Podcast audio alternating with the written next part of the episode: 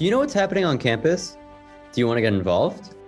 I'm Tim Giorlando, and this is our first episode of In the Loop, a new statesman podcast that covers key news, events, and announcements going through Stony Brook University this week. From updates regarding displaced Ammann and Gray residents, to Stony Brook's latest sports victories, to upcoming events in the Staller Center, we've got a lot to cover for our fifth week of classes. Here's what you need to know to stay in the loop.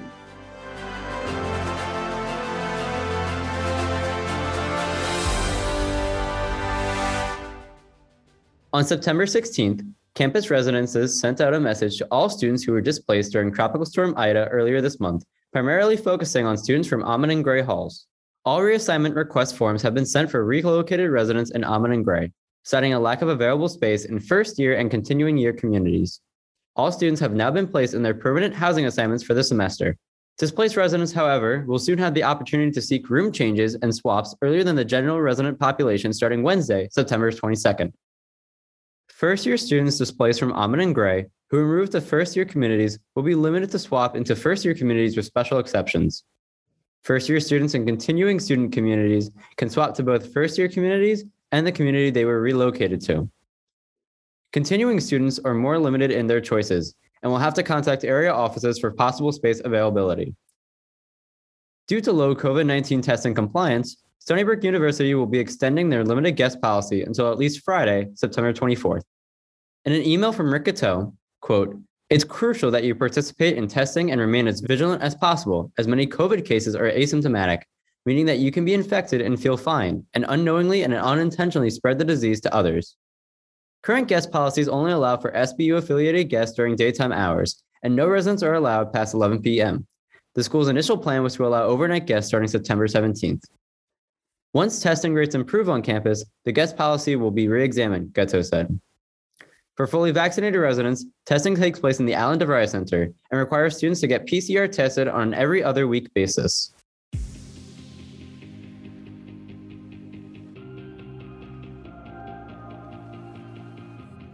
Stony Brook's football team took a massive loss on Saturday against the Oregon Ducks, the two-time defending champions of the Pac-12, with a score of 48 to 7 at the end of the night.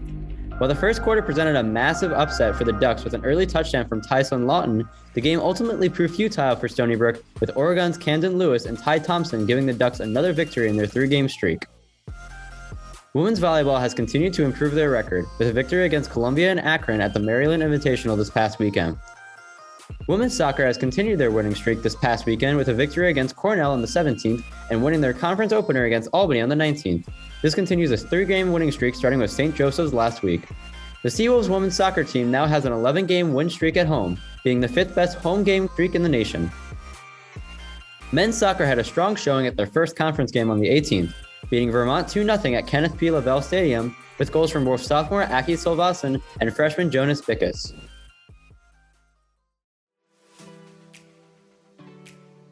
There's a lot to do on campus this week, with a notable one being the start of National Hazing Prevention Week, a set of events from both student engagement activities and recreation and wellness.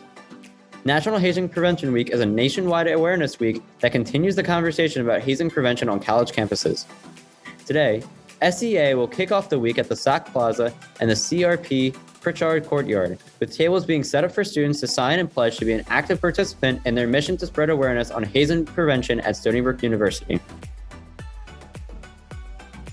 Other events this week will include a hazing prevention trivia night with the Interfraternity and Sorority Council on September 23rd at 7 p.m. in the Union Ballroom, and a virtual keynote by Michelle Guobadia called Hazing Makes You a Better Leader and Other Stupid Myths at 2 p.m. on September 24th.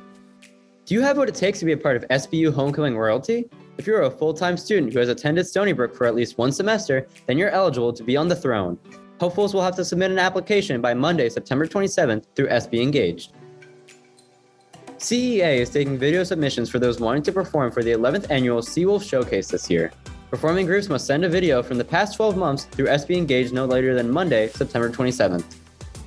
The Mid Autumn Festival will take place on Tuesday, September 21st at 12 p.m. in the Charles B. Wang Center. Red bean and lotus leaf mooncakes will be served for $5 each at the Jasmine Food Court. Mooncakes symbolize the reunion of families and are given out to friends and family to wish them a long and happy life. Watch two lucky teams compete against celebrity chef Jet Tila at the Roth Cafe grand opening celebration on Wednesday, September 27th at 1:30 p.m. Not only can you meet Chef Jet, but you can also enjoy food samples and check out three new concepts in Roth Cafe: Chef Jet Modern Asian Kitchen, Tatka, Essence of India, and Mac and Cheeseology. The Staller Center for the Arts is opening back up to students with a performance from Grammy-winning trumpeter Chris Botti on September 25th at 8 p.m. Prices for Stony Brook students is $10. However, freshmen, sophomore, and transfer students can go to their first show at the Staller Center for free. For more information about events on campus, check out SB Engage and the Corq app.